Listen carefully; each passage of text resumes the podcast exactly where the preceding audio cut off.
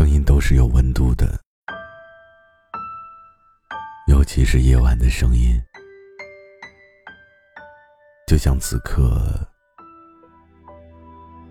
孤独的你，需要一种声音为你解忧。嘿，你还好吗？我是毛白，这里是解忧杂货铺。节目由喜马拉雅独家播出。睡不着的晚上，让我陪你聊聊天。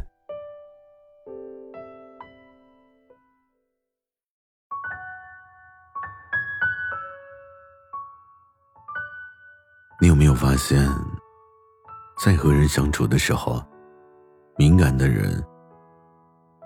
比较容易受到周围情绪的影响啊。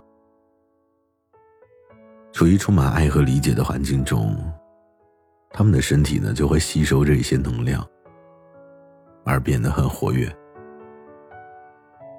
相反，如果你处于消极的环境中，就会感觉到自己很疲惫，或失落，和崩溃。对于容易受到周边环境影响的人来说，你必须要学会保护自己的敏感，而且呢，还要保持情绪的稳定。我自己呢，本身也是一个情绪很容易失落的人。很多人都说我有的时候很丧，所以今天的节目呢，我也想帮助跟我类似的人，教给你们一种能力，让你自己至少可以活得更舒服一些吧。平时的我呀，总是对别人的一些情绪高度的敏感，无论他们的情绪是好还是坏，在我学会保护自己的感受之前呢，别人的情绪就会在我的体内膨胀。很多时候，我自己也不得不承认，情绪敏感的人真的天生都有一种共情力，也就是所谓的感同身受。比如说，很多时候像我，情感做的久了，我就很容易每天工作完以后呢，离开人群之后的我，经常性的疲惫和消极。每天忙完以后呢，我就只想躺在床上闭目养神，寻找那属于我自己的内心宁静和祥和。所以，我今天教你一些办法。可以帮助你处理你自己的一些负面情绪，让你不再容易那么受到负面情绪的影响。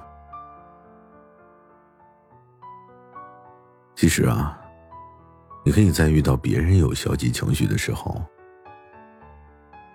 尝试自己离开一会儿，比如说上个厕所，或者出去一趟。可能的话呢，远离这些人。至少，至少二十米的距离。这个时候，你再看看自己是不是舒服多了。不要因为不想冒犯他人而勉强你自己。在聚会上，不要总是挨着负能量很强的人坐在一起。你会发现自己真的变得开朗了很多。然后呢，平时的时候，你可以感受一下你自己的呼吸。如果你怀疑自己正在受别人的情绪影响的时候啊，你就花那么几分钟的时间，来关注一下你自己的呼吸。这个呢，就非常的有利于你集中自己的精神。如果你屏住呼吸的话，那会让你的负能量在你的体内一直排不出去。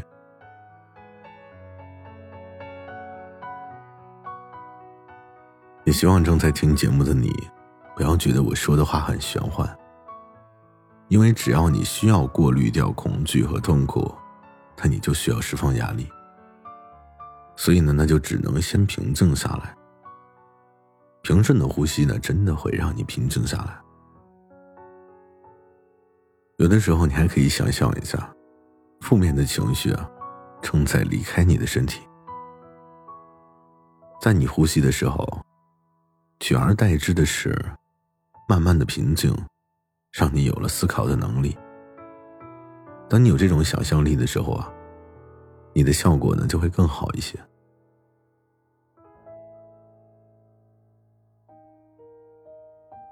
遇到一些负面情绪的时候啊，你还可以让自己先集中一下精神，感受一下你自己的内心，这样啊你真的就能变得很坚强。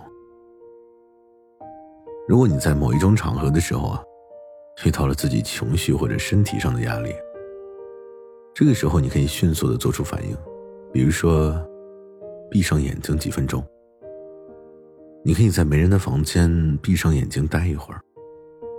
比如说去上个厕所，冷静下来以后呢，你就有了独立思考的能力，也不再容易被别人的情绪所掌控。这个时候用这种办法呢，你真的可以很成功的从颓败的社交场合中把自己拯救出来，而且你还能变得更自信一些。所以说，有的时候。如果你和一个充满压力的人经常待在一起，也希望你可以学会说不。一定要少听，在自己和别人之间明确的划清界限。一旦他们开始抱怨，开始对你有负能量的时候，你就记住，勇敢的说不就足够了。当有人对你要求太多的时候啊，你也要礼貌的说不，毕竟你真的没有必要去解释。你拒绝的理由，因为不需要跟谁都要去解释啊。我还有最后一个方式，就是不要和人保持三个小时以上的交流和沟通。你可以给自己设定一个时间，超过这个时间，你就会感到疲惫，就很容易受到别人情绪的支配和影响。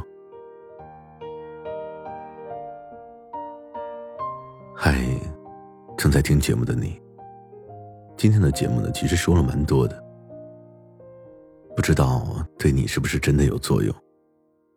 但是呢，我自己真的是试过了以后，感觉比较的好用，所以呢，就想在这一期节目告诉你，如果刚才的方法对你都没有用的话，你可以听我的，回到家之后呢，就先去洗个热水澡。因为很多时候，对我来说，每天忙完以后的泡澡，真的能给我解脱。无论是身体上还是情绪上，一切都会随着泡沫的产生和水流的作用下，消失的一干二净。如果正好是周末的话，你也可以去泡个温泉，能够让你的精神状态好上不止一倍。所以，如果你现在心情此时此刻并不是特别好的话，那就听我的，赶紧去洗个热水澡吧，好好的放松和净化一下你自己吧。